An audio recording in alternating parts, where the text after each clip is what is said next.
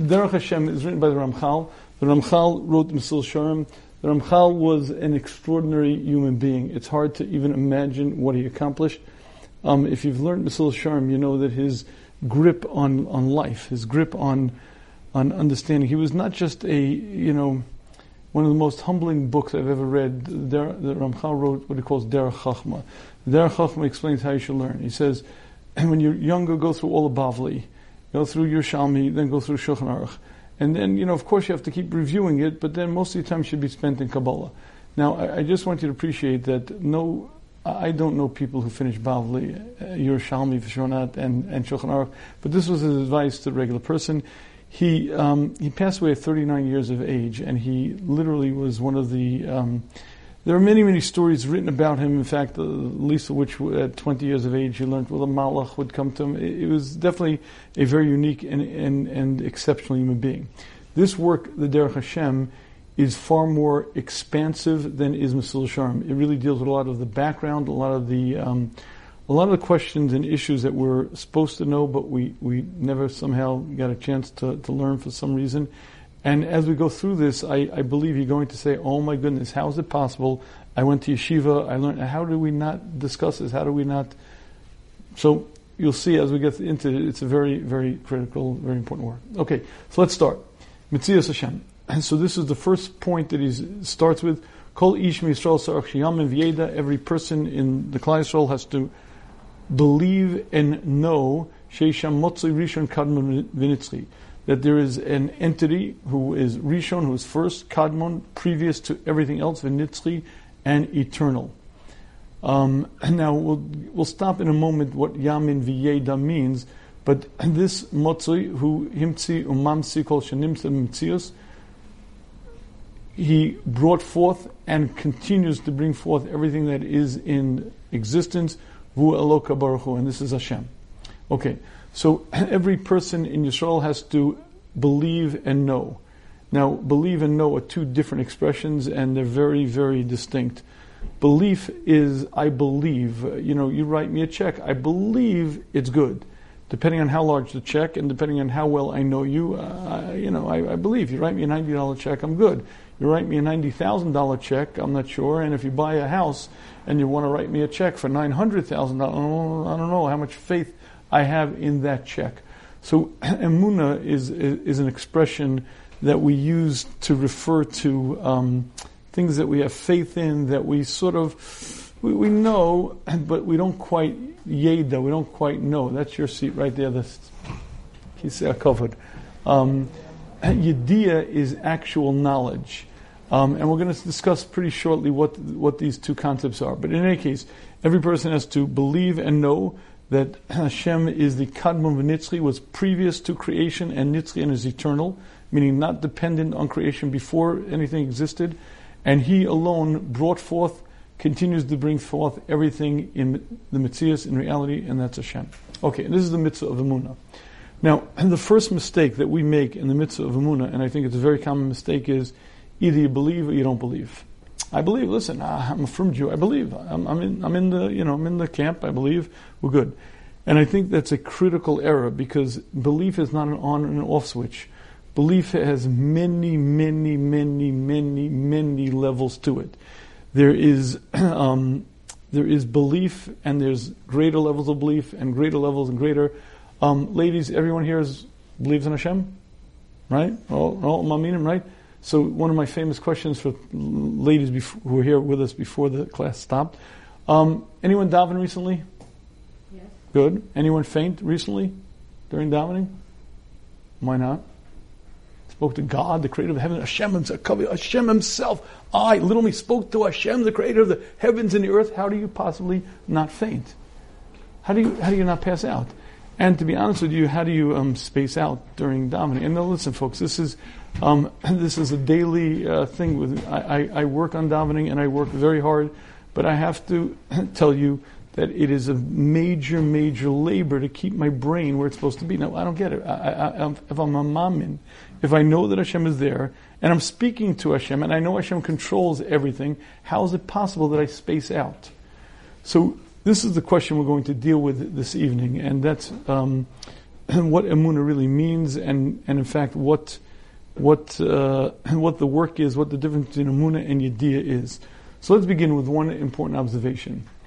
Um, in last week's parsha, now ancient history, so Hashem says to Noach, "I'm going to destroy the entire earth. The entire earth is wicked. I'm going to destroy the whole world." And Noach starts building the teva, and he spends quite a while building it. The Torah tells us the exact dimensions. He gathers the animals, gathers the food. He spends a tremendous amount of time and effort. And finally, the day comes. It starts raining, and the pasuk says very clearly, "Vayavo Noach uvanav ishto neshev vanav ito mipnei mei hamabul." Noach and his family went into the teva because of the rain. And Rashi quotes the Medrash that Noach did not go into the teva until the rain had gathered, until it was literally up to his thighs. And Rashi notes, why is it that Noach waited until the, the water was rising? Says Rashi, Av Noach miktani amunahaya. Noach was from the small of Amunah, people small Amunah, mamin ve'eno mamin. He believed and he didn't believe, sheyavo amabel, that the mabul would come, v'lo nichlas teva, he didn't go into the teva shedach komayim until the water forced him in. Okay. So what Rashi is telling us is a very profound concept. Noach believed and he didn't believe. He believed there would be a Mabul, and he didn't believe. Now, if you think about this, that should be a little bit curious. Why? Because Noach was a tzaddik. Now, I know, you know, the others don't get anywhere near the credit they do, but for sure, Adam and Noach do not get anywhere near the credit of who they were. Just perspective wise, Adam Harishon opened his eyes, what I call a fully loaded Wikipedia. He knew almost everything that you and I could not even begin understanding. Hashem said to the Malachim, I'm going to show you His wisdom. And to prove the wisdom of Adam Harishon, Hashem brought forth each animal and asked the Malachim to name them. I don't know. Mm-hmm. Then he brought forth each animal to Adam and said, name them. Adam said, Zu chamor, zu gamal, zu sus, there's a horse, there's a donkey. But the Mepharshim explained when he gave the names to the animal, he defined the essence, the nature, the inner being of the animal. This is a sus. Its nature is to be docile. Its nature is to become domesticated. This is a tiger. It is not a domestic, meaning the very essence of what it ate, what its proclivities were, its inclinations. He defined the in one meaning when I say the word table, that's, that's a label. It, it has no real meaning. It's not a, def, a, definition of this object. It's a, it's a term we use that, conveniently. And the words that he d- used define the essence of the animal. The Malachim were astonished by the great wisdom. Now, Hashem's plan was to create the world, and Adam Rishon was to be the progenitor, and from him was to come all of creation. It didn't proceed that way at all. Ten generations turned badly, and basically, Hashem was again prepared to destroy the world. And as the Derech Hashem later on explains to us, Hashem's plan was to rebuild the world from Noach. But you have to appreciate who Noach was. Noach was an Ish Tzaddik, Tomim Bidorosov. Now, the reason why Noach gets bad publicity uh, is because that Rashi explains that had he been it's a machlokas, was he a, would he have been a tzaddik in Avram's generation? But I want you to appreciate who Noach was. Noach was at when he built the teva was 500 years old. He had mastered everything in creation to the extent that he brought forth the animals that were tohar and tameya. Right? The animal the Torah says, "Bring the tameya and tohar." How do you know the difference between a tohar animal and a tamei? Anyone here know? Tamei animal? Could you tell me a whether a donkey is tamei or tohar? Can you tell me a cow is tohar or tamei? Now, if you learned kachim, you could tell me. But how do you know that if you didn't? So the, the, the Chaim explains that the, the, these people were able to, how do I say this, intuit Torah, meaning their neshama was so pure. Adam Rishon was created as the handcraft of Hashem. Noach was not that far off from what Adam was, and he intuitively understood the level of kedusha of something. I'll give you an example of what I mean. They discuss in the times of Nevi'im, a Navi could tell you whether a piece of meat was kosher or treif. Why? Because a, treifa, if you shech the animal improperly, it's tummy. Now you and I won't know the difference. If it says OU on it, it's kosher. If it doesn't say OU, it's treif. But a Navi could say, it's tummy, look at it, come on, look at it, can't you see that's tummy? You could, you could feel the, the, the tumah, can't you? So we're not attuned to that, but these people were, and Noach was a tzaddik of unimaginable proportions. He was the man that Hashem was going to rebuild, start the world from, and Hashem gave him a mission. But here's really the punchline. Noach spent a little while building this teva. Hashem told him at the age of 500 that he's going to destroy the world. He spent, it was actually, I'm sorry, at the age of 480. He spent 120 years building this teva. First, he planted the cedar trees.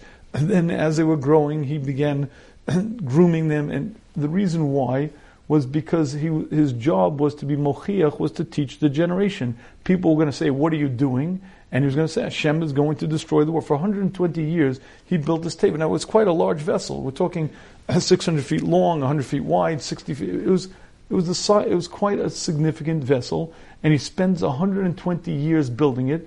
And the whole reason why he builds it is for one reason to teach his generation. If you don't do tshuva, Hashem is going to destroy the world. Finally, Hashem says, seven days from now, the Mabul is going to come.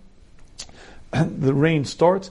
Noah doesn't go in until the water's up to his up until his knees. The question is, how, how could that be? What do you mean he's mamin and no mamin? Number one, Hashem spoke to him. He's a tzaddik who gets nevuah. Hashem tells him, I'm going to bring a mabul. He spends 120 years building this teva. And not just that, the animals come in, but the twos and the sevens and the, each animal comes, you know, he couldn't try to catch a giraffe, try to catch a, an orangutan. They didn't, they just came.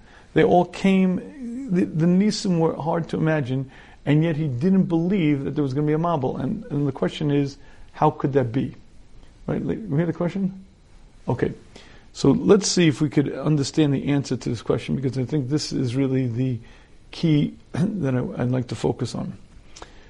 So here is the problem that if it could be Hashem had.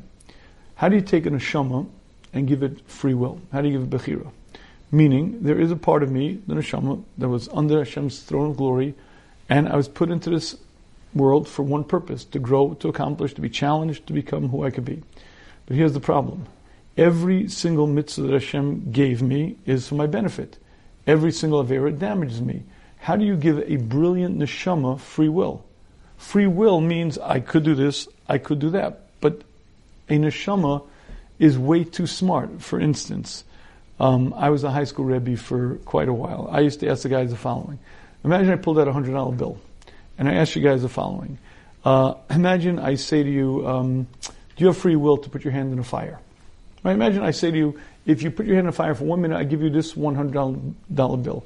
Do you have free will to put your hand in fire?" Now, the answer is you wouldn't do it. You wouldn't do it for hundred dollars, not for a thousand, not for ten thousand dollars. Why? Because it's absurd. It's self-inflicted damage. You're not going to do it. It's stupid. It's just, it's, it's beyond foolish. So, do you have free will? I guess in theory you have free will to put your hand in a fire, but you never would do it. I don't drink bleach. I don't do things that damage me. So how is it possible to take a brilliant neshama, put it into this world and say you have free will? Every mitzvah helps me grow. Every avera damages the essence of me. How do you have free will? So to allow for free will, Hashem put us into a body that's not just a body. You know, it's meaning when Hashem took an Hashem, didn't just put it into a robot body. This body has its own nefesh. nefesh Bahami has all of the instincts of any animal in the animal kingdom. The need to eat, the need to rest, the need to procreate. Within any animal in the animal kingdom, you'll find a nefesh. Yoel's rat just died, so um, he buried it. The nefesh of the rat, um, this is not a joke, ladies. I I wrote a book a while back called The, the Torah Lifestyle, and in it I discussed the Nefesh Bahami, and I discussed the fact that every animal has a Nefesh, and you know you can see like a dog almost has a personality. If you own the dog, you know it, there's a there's a live, vibrant part. When it goes to sleep, it's asleep. When it wakes up, it's awake, and it's attached to its master. You can see that there's a nature.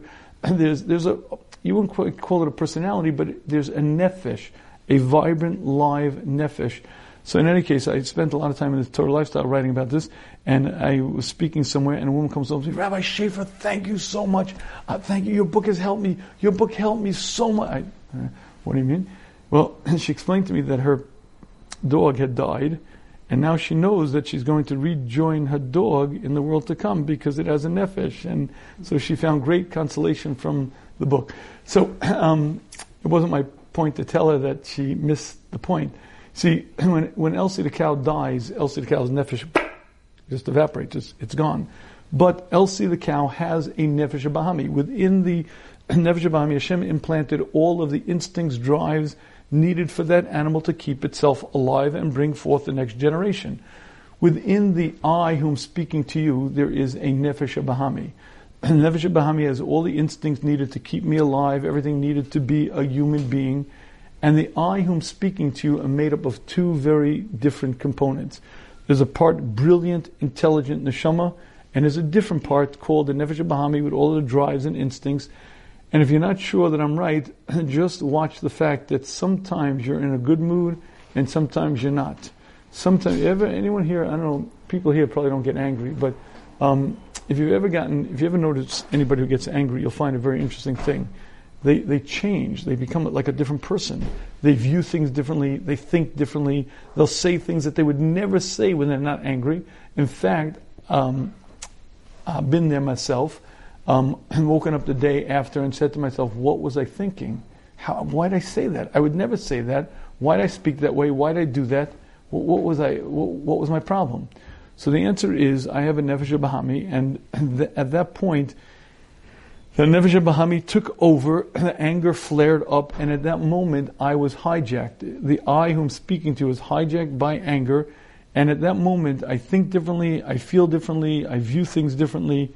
Um, there's an important mushal that we used last last time we had this class. If you'd like to fundamentally understand yourself, all you have to do is imagine that there's a um, a family with five kids eating dinner, and as soon as dinner is over, all five kids vie for the one family computer.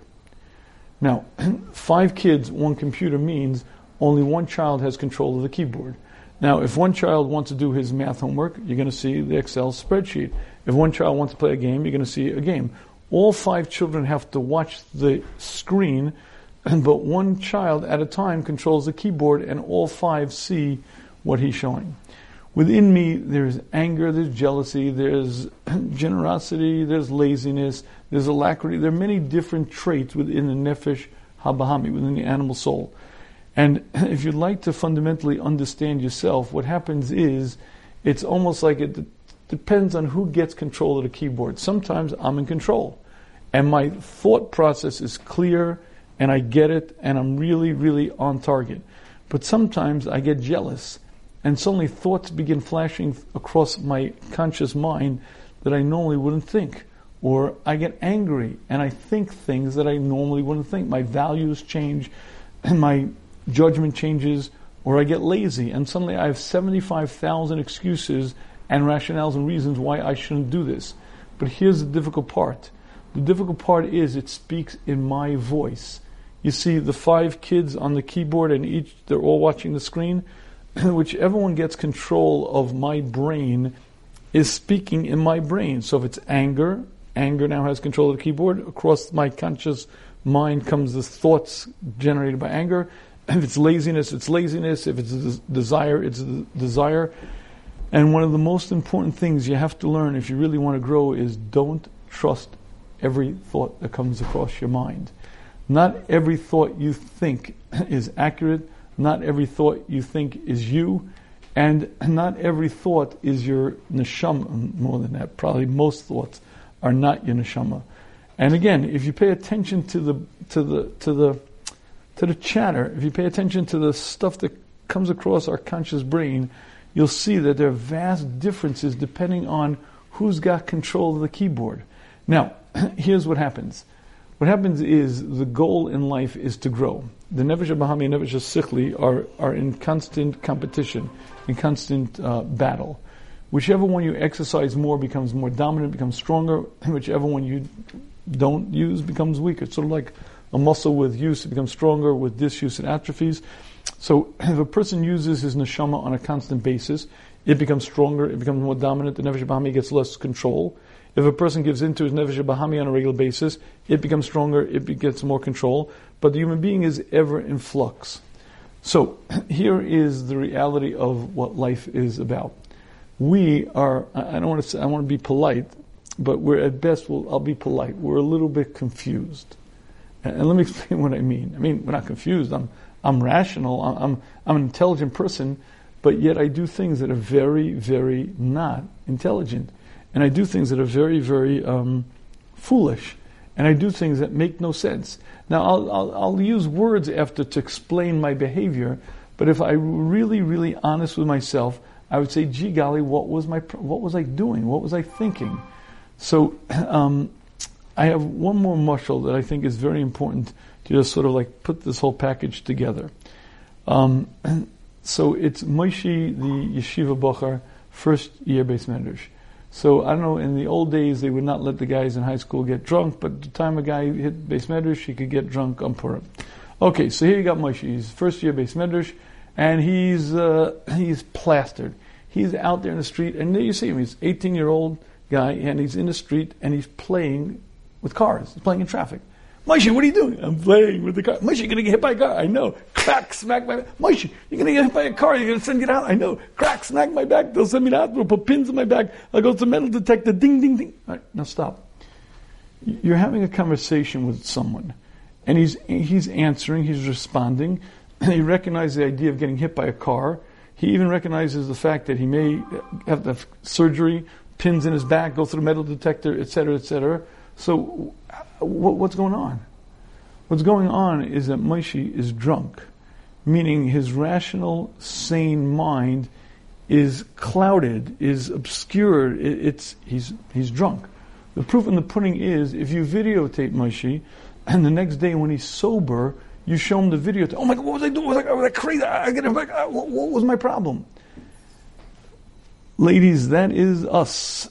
Hashem knows very well what He's doing. When Hashem decided to give this thing called Bechira, Hashem put us into this body, but again, this body is not just a robot. It's not that I'm this brilliant neshama put into a machine and I just tell the arms and legs what to do. The body has its desires, its appetites, its needs. I have a full nefesh bahami, and I spend my life drunk. And drunk means I'm not drunk, but sometimes I get it and sometimes I don't. Sometimes I'm talking to Hashem and Hashem is right there.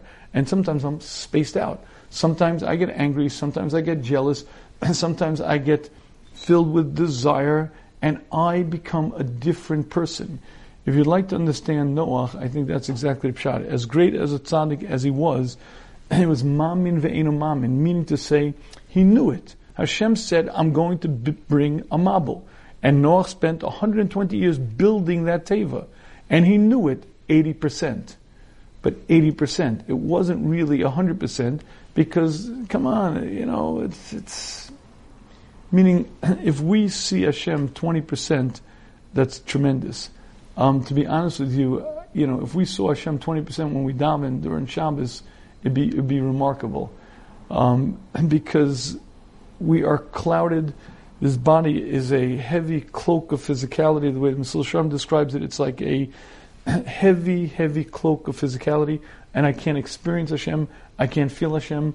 I'm in the state of confusion, and the job in life is to grow, to change, and you get from 20% to 21% to 22%, but no matter what happens, and no matter who you are, there's always that Nefesh Bahami, there's always that blockage, and even Noach, as great as he was, and even Noach, given a nevuah by Hashem that I'm going to bring the mabul, and Noah spends 120 years, it wasn't 100% clear. It was largely clear, pretty clear, but not 100%.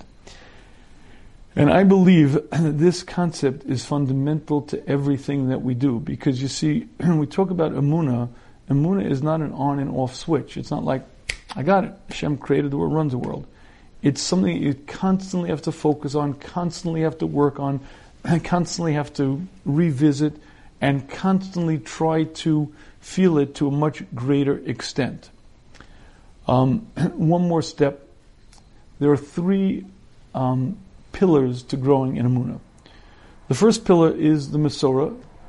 Moshe Rabbeinu told the Jewish people on Har Sinai, every Jew there reached Nevuah, and three million people told their children, told their children, told their children. That's the Kabbalah that we have. That's the Masorah. The second um, leg of Amuna is the brain, what we, what we intuitively are able to understand. You look at a world that's so complex, it's so vast, so sophisticated, you see Hashem.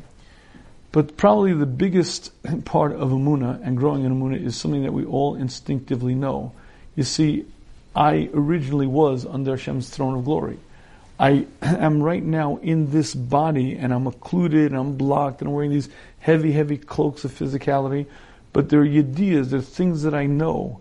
And if you're able to cut through the layers and if you're able to cut through the, the smoke and the, and the mirrors, you're able to eventually get to understandings that intuitively and instinctively you know. But again, you really have to use all three. Now, the Derech Hashem, as we learn it, he's much more based on Kabbalah, on the Masorah, and he doesn't spend as, anywhere near as much time using the, the Seichel part, um, but there is a lot of it in it as well. But again, the third part being the intuitive sense that I know and instinctively understand um, is the key. Now, I want to close this session before we open for questions with, with a story that I think is just one of the most powerful examples of this concept that I know. Yafa Eliach wrote a book called The Hasidic Tales of the Holocaust. She was a historian. She was also um, a Holocaust survivor. Um, and many of the stories are, are, fantastic. In any case, she writes one story about the Bluzhever Rebbe. Bluzhever Rebbe was in work camps and uh, a number of labor camps, and he was in a number of concentration concentration camps as well. In any case, he describes that in one labor camp there was a capo who was the biggest anti-Semite you could ever imagine.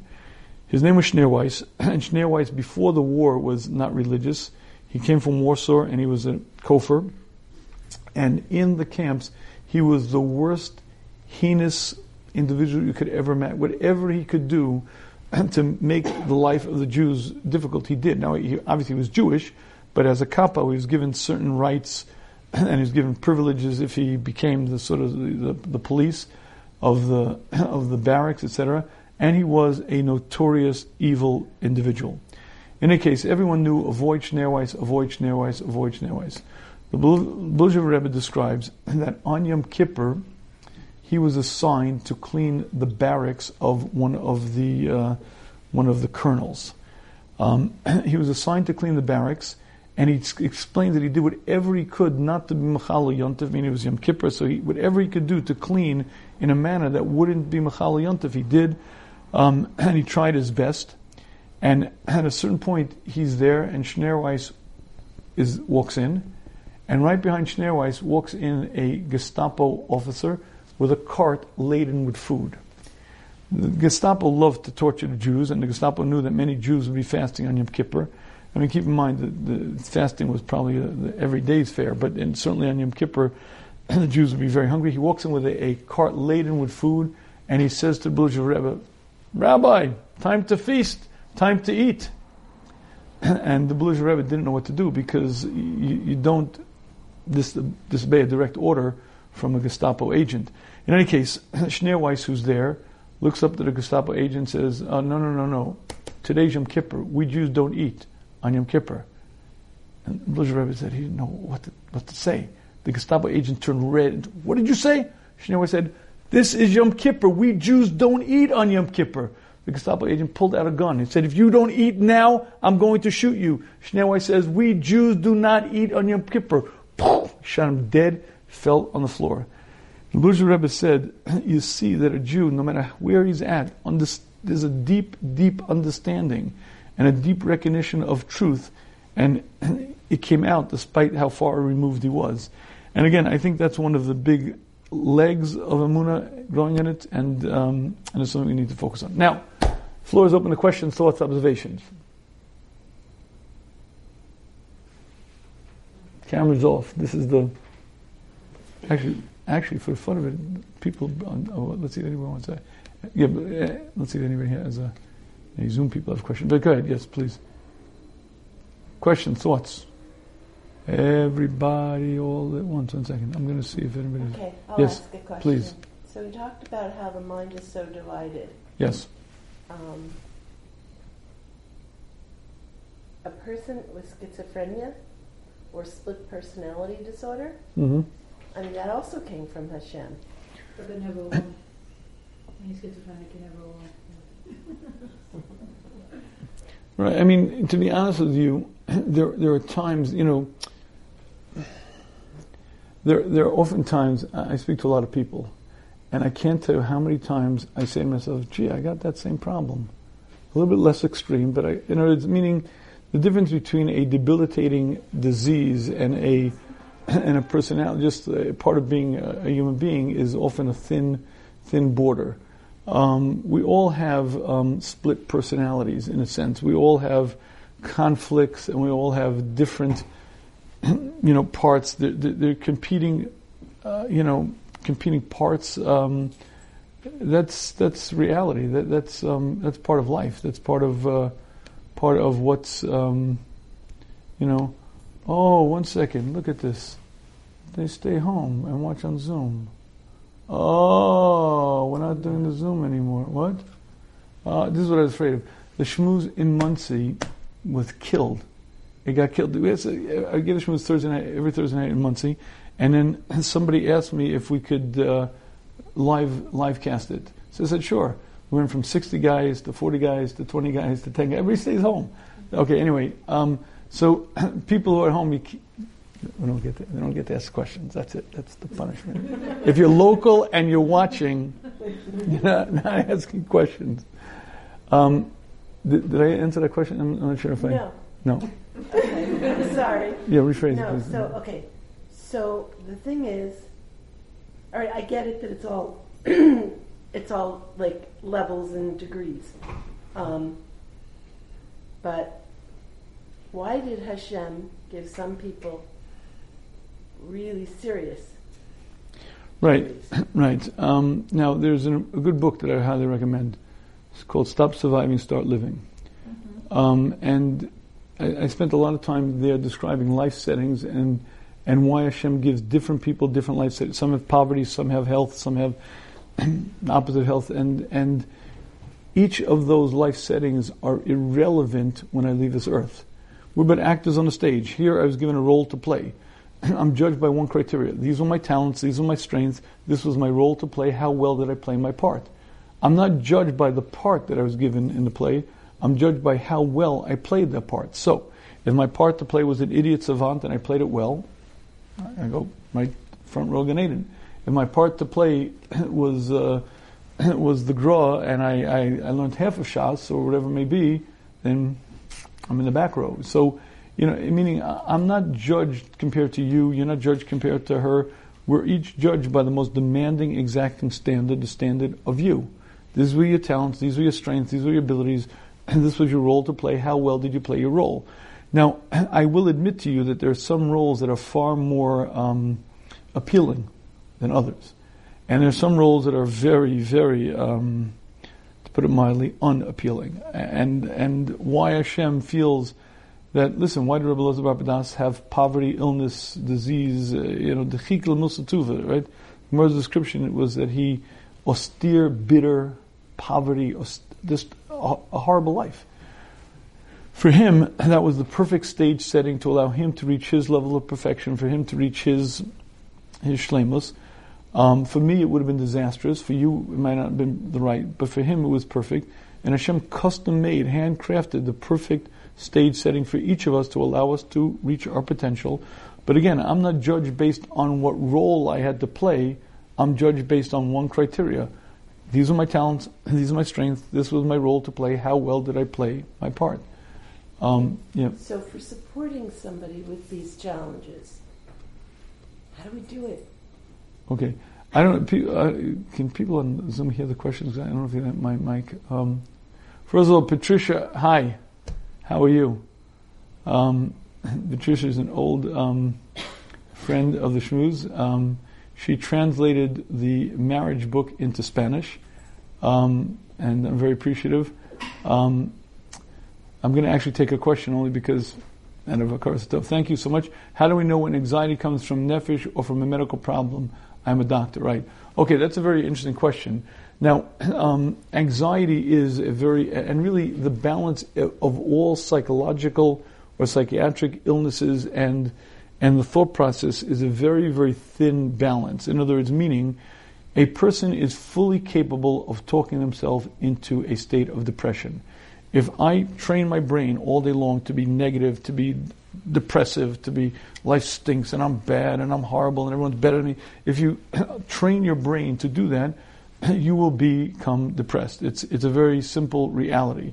Um, as a matter of fact, very much, you know, the opposite. It really is very much um, highly recommended for anyone with depression because typically there's either you have a, either an optimistic bias or a pessimistic bias, and that's just a nature to the way your brain has been hardwired at birth, and it's not a choice. I've never met a person who has a depressive, uh, you know, uh, or uh, you know, uh, depressive personality and says, I, I, just love it." It's just it's a um, it's just a reality of being hardwired at birth. Now there's a very thin line between um, what chemically affects your brain and the thoughts that affect your moods.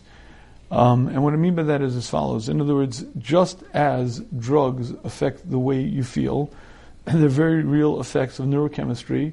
And if you, you know, if you're finding yourself that there's un, um, unbased anxiety, meaning it's not because of thoughts in your brain, it's not because you're thinking anxious thoughts, but you're just feeling extremely anxious and there's no cause to it, meaning it's not because of thoughts that you're thinking, then clearly you have to deal with it much more from a psychiatric vantage point. Um, because again, there's, you see, you know, let me really back off for a moment. Um, there's a great bumper sticker that's, I don't have one here, but it's something like the, the way you think becomes the way you feel, becomes who you are forever. Anyone see that bumper sticker? We used to have the schmooze, uh, car magnet. Anyway, um, the way you think becomes the way you feel, becomes who you are forever, is a reality. Um, most of learning Musar is about that because it's training the brain, training the brain to think the thoughts that I want to think and not think the thoughts that I don't want to think. So let's deal with a simple one: jealousy. Torah says, don't be, don't have jealous, don't have desires of other people's property. That means I have to train my brain not to desire whatever it may be. it be the person's house, the person's car, per- whatever it may be.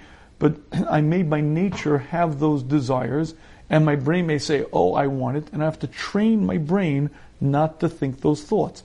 I have to train my brain not to think thoughts that I now. This process, which is again most of learning Musar, which is training the brain to think thoughts that I want to think and not train, not allow it to con- control my thoughts, um, is something that's a huge part of mental health a huge part of happiness in general, but certainly a huge part of Avodas Hashem. Now again, there's a very thin balance because there are many situations where for no cause a person is depressed, or for no cause a person has anxiety, meaning it's not that they're thinking anxious thoughts, it's not that they're insecure, it's not that their brain is working that way, but just they wake up feeling extraordinarily anxious and just that's a situation that's clearly caused chemically and should be dealt with. Now, again, it, it, all three legs really are very helpful, meaning psychiatric piece of it, the, the talk therapy or the, the self talk, as well as, um, if you've ever heard me say this before, exercise is the third leg of, psychiatric, of psychological health. But those are really the three legs. Um, anyway, um, Patricia, I don't know if I answered the question. I went on and on and on, but I hope I did a little bit. But um, but we have to talk anyway. I want to, but I'll, I'll email you after. Did I answer that question? Well, Patricia, you can tell me if I answered or didn't. But um, okay, but anyway, live questions, folks. Thought, yeah. So when you are working on, you know, having changing your thoughts, making your focusing your thoughts to be positive, um, how do you know the difference between being patient with yourself or giving yourself excuses? Um, okay, a little bit more clarity, please. So, like, I know that I'm trying to work on something, but my okay. thoughts keep going back to the negative or whatever it is that right. I'm struggling with. So you say, well, I'm trying to work on it, so I'm just going to be patient with myself. At what point does that become an excuse of like, so are you working on it in the right way? I, I work in the right way is a good question, but let me let you in a little secret. Um, I cannot tell you how many times I wish I were programmable. I wish I, I had a computer program I could just change the essence of me, the way I think, the way I feel. but we human beings are not programmable. Unfortunately, it's um, it's not so simple. And if you want to change your nature, it's something that takes. Uh, I mean, Rasul Salanter says it takes a lifetime. Um, now, depending on how long you intend to live, that could be a while. So, um, so it doesn't go quickly at all. And any any area of growth, any area of change, is very, very, very incremental, very slow, and you have to be satisfied with the with slow growth. Now, if you're working correctly on it, is another good question. Um, and then many exercises, and you have to, you know, um, ladies, anybody talk to themselves? Oh, yeah. All the time. All day. Even Okay. Now, okay, but wait, wait, wait. But but do you control the conversation, or you just the brain goes? Arguments, everything. Are you? you're wrong, right? You're- okay. It's like you have a thought and you think to yourself, like, but I don't really think that. Like, like, like yelling at yourself, stop it already. This is not what you want to be thinking, so stop it already. Like, Okay, but you see, but that won't work because the, the thoughts. Get, uh, l- l- I'll give you a good You're example. supposed to ask yourself a question, and the first answer that pops into your head is the right answer. Well, yeah, but that's if you have a, a, a, a dilemma or a suffix what, what to do. But here, watch this. Um, let's say I'm giving, I'm, I'm working on something. What would? Let's say, um, here's something to work on. Um, anger. Okay. Okay, I'm not going to get angry. Yeah, sure. So I'll tell you what what I do, and it's a, it's a it's it's a daily Musar Seder. It's 30 minutes a day, and learning about it. I'm not gonna, and, and and it's working on it. And uh, it's like let, us take the easiest one. Let's take the self-esteem one because that, that one's the easiest. Um, I have a lousy self-esteem. I think I'm, I'm worthless. I think I'm, I'm a piece of garbage. I'm everyone, right? So what do I have to do? I have to take my traits and I have to usually, oftentimes I have to have somebody else do this for me because you know, if you have a poor self-image, then you, you, I don't do anything well. But you have to take things you do well, you have to write them down, and for 10 minutes a day, you have to say to yourself, I do this well, I have this strength, I have this talent, this I do, and you have to literally program your brain to respond the way you want it to. You see, all day long, the brain, the chatter in the brain goes. And the problem is it's programming you to think that way. And the only way you can undo that is you have to tr- start the take the other way. And you have to say to yourself, no, I'm good, I'm accomplished, I can accomplish, I can do, I can succeed, it's not true. And by saying those words to yourself, what you're doing is you're training your brain to think that way, to hear that. And then during the day, those words will actually come to your brain. Not immediately, but you do that for 30 days. Um, I once had Rabbi Pliskin once, uh, there used to be this yeshiva here a long time ago called Or Sameach. Anyone remember that in the old days? So I was down in Or Sameach once, and Rabbi Pliskin was there, and he came over, we were talking. He said, I want you to come to a get him. I said, fine. So he was in a side room, maybe 30 men in the shir, and at a certain point he said, okay, I want you to all say awesome joy. Awesome joy. Say awesome joy. Awesome joy. No, say it. Awesome joy. All right, well, he said it. A few minutes later, I want you all to say awesome joy. Louder. Awesome joy. So we all said awesome joy. And he made us say it 30 times. I walked out of that room, I was like, I said, wow, that's pretty cool. Try it. If you don't believe me, try it. Say it to you 30 times, awesome. But you have to say it like you mean it.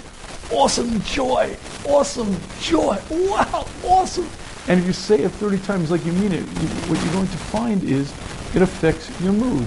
Right? I mean, many studies show just smiling, just this affects your mood. Physical acts we do affect our mood. But you see, the point is that if I let my brain control me, I'm toast because it's going to take me any which way.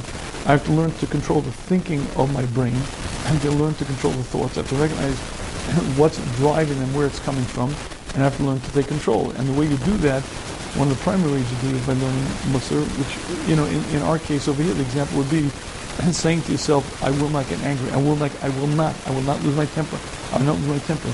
And it's also training yourself, what are your triggers? You know, the anger is a, is a tricky one because you have to recognize that, that no one can, you know, once you're angry, it's done. It- It's that tick, it's that moment where you just feel a little bit tick. That's, there's a good shmooze, number 30, anger management. It 30? Maybe it's 21, 30, I think it's 30. I think it's 30. Um, I'll look it up. It's called anger management. um, I spent a lot of time there describing the, a system how to work on anger. And the Orchos Tzaddikim explained it to us. It's very, uh, very systematic on the Shmooze app. One second, folks. I, yeah, it gets me, it me so ticked off when I- I'm sorry. yeah, Now, here's a lot of very good, uh, very good books. I'm to see. It's, here it is. Anger management. It was 30. I was right. Good. Okay. Questions, thoughts, observations? I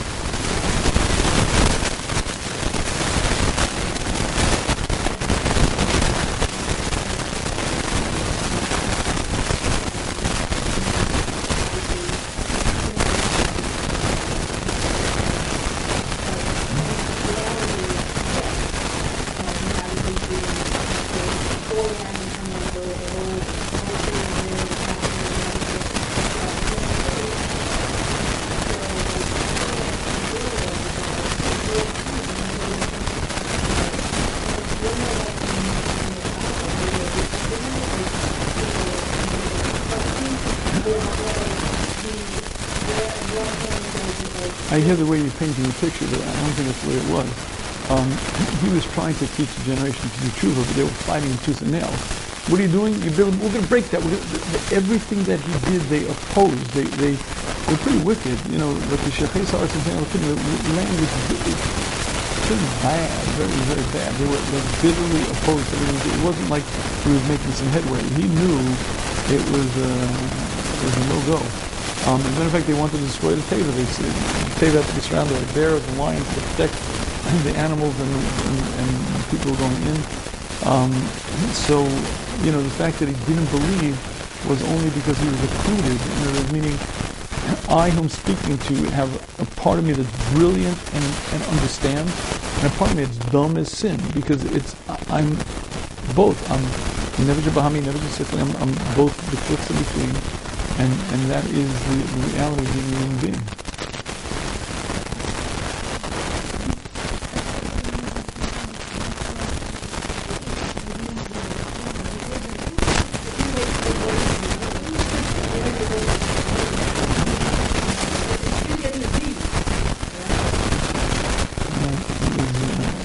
He's, he's least some, something that Hashem wanted to rebuild humanity in Noah.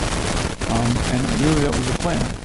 It ended up not succeeding, and Hashem had to rebuild from Avram. But again, the plan was Noah was to be the progenitor of the human race.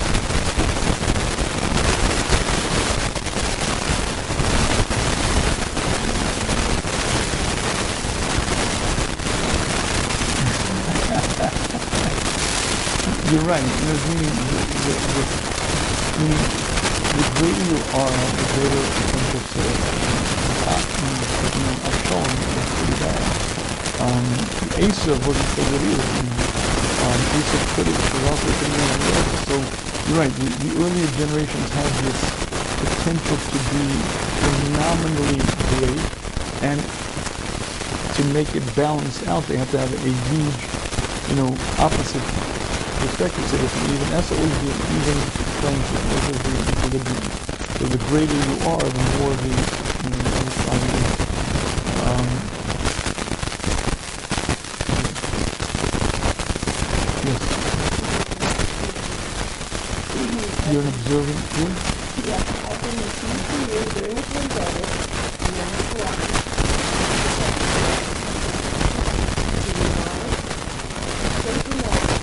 you.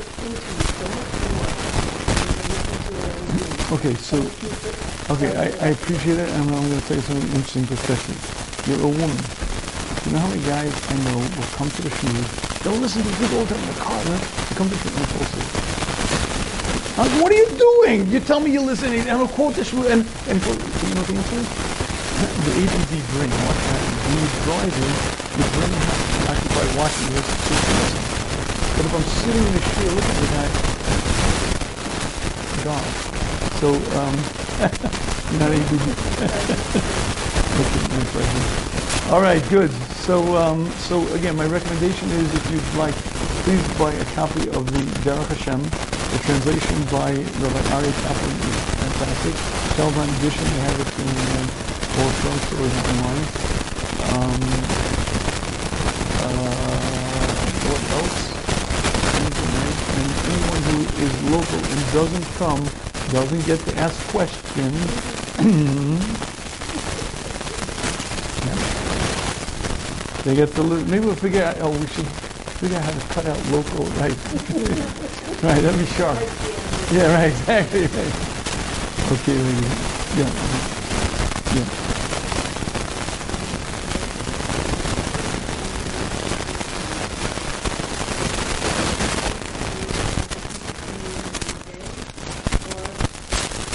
I mean, previous to like the time of Noah and time of Adam, Adam lived for 930 years, I think it, it's years. Meaning, you're right. In the time of Noah, there was a change.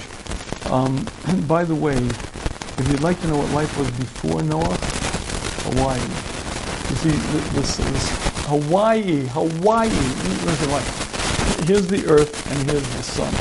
The the um, the Earth is on a 23.5 degree to the Sun. Hence, we have winter and summer. So, meaning the, the southern, depending on which part during the day is facing the Sun. If the sun, if the northern hemisphere is facing the sun during the day, it's going to be summer.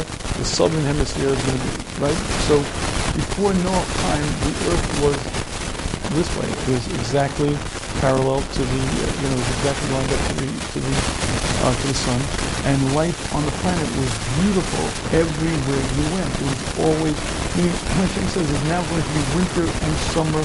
Well, that only happened after Noah. Before it was all vegetation. The air was incredibly clean. The vegetation grew tremendous. Like if you go to Hawaii, you have 12 inch cockroaches, which the bugs are, that big, you know. So um, that's how rule of Hawaii. Understand. But the point is, the life on the planet was beautiful all over. No winter. There's no cold. No, um, so, um, but I believe that the years were still it was sun and moon, and you know, 365 days in the solar count. So I think the years were the same. Um, could be the first years of Maaseh Bereshis, and it's the first days of Maaseh Bereshis. There's a discussion how long they were. But once um, once Adam was created, it was you know following the sun, following the moon, right? 24 hours, yeah.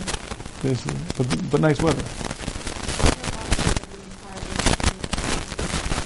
So you're right, it's not really perpendicular, but the point is instead of being tilted, so again, we have seasons because 23.5 degree tilt means so daylight over here, when, when this part, right, the, the Earth turns on its axis every 24 hours, But during daylight, the northern hemisphere in the summertime is tilted closer to the sun, so it gets nice and toasty warm. And during the winter time, it, the, it's, it's the opposite. But if, we, if it was perpendicular this way, you're right, it's warmer at the equator, but it's nice weather throughout, even tempered throughout the, uh, throughout the, you know, the, the, the globe. No? Anything? I didn't pay attention to sixth grade science. I don't know, but it is, yeah.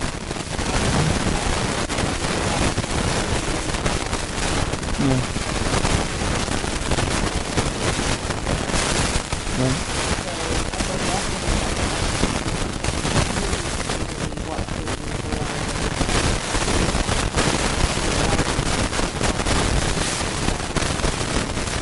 No, you're right. If, if if you do all the steps you just said, you, you won't be surprised. Of you say, no, he's a whatever, nice guy. You know. That wasn't like a holy Jew or anything. That wasn't like a holy, you know, uh, you know. But you realize that he, um, he really was. By the way, the the, the Nefesh Chaim explains that how did how did Yaakov marry two sisters? All, all the Torah, right? He says something so profound. He says, if you understand the true depth of the the reasons that Hashem said not to marry, uh, there's a certain effect of the nefesh, the neshamas mixing, etc. And they understood everything and understood what was bad and what was good, and recognized like leagues and leagues above our understanding. So he recognized that his neshama with those two would not be a bad mix, whatever that means, and therefore he is able to.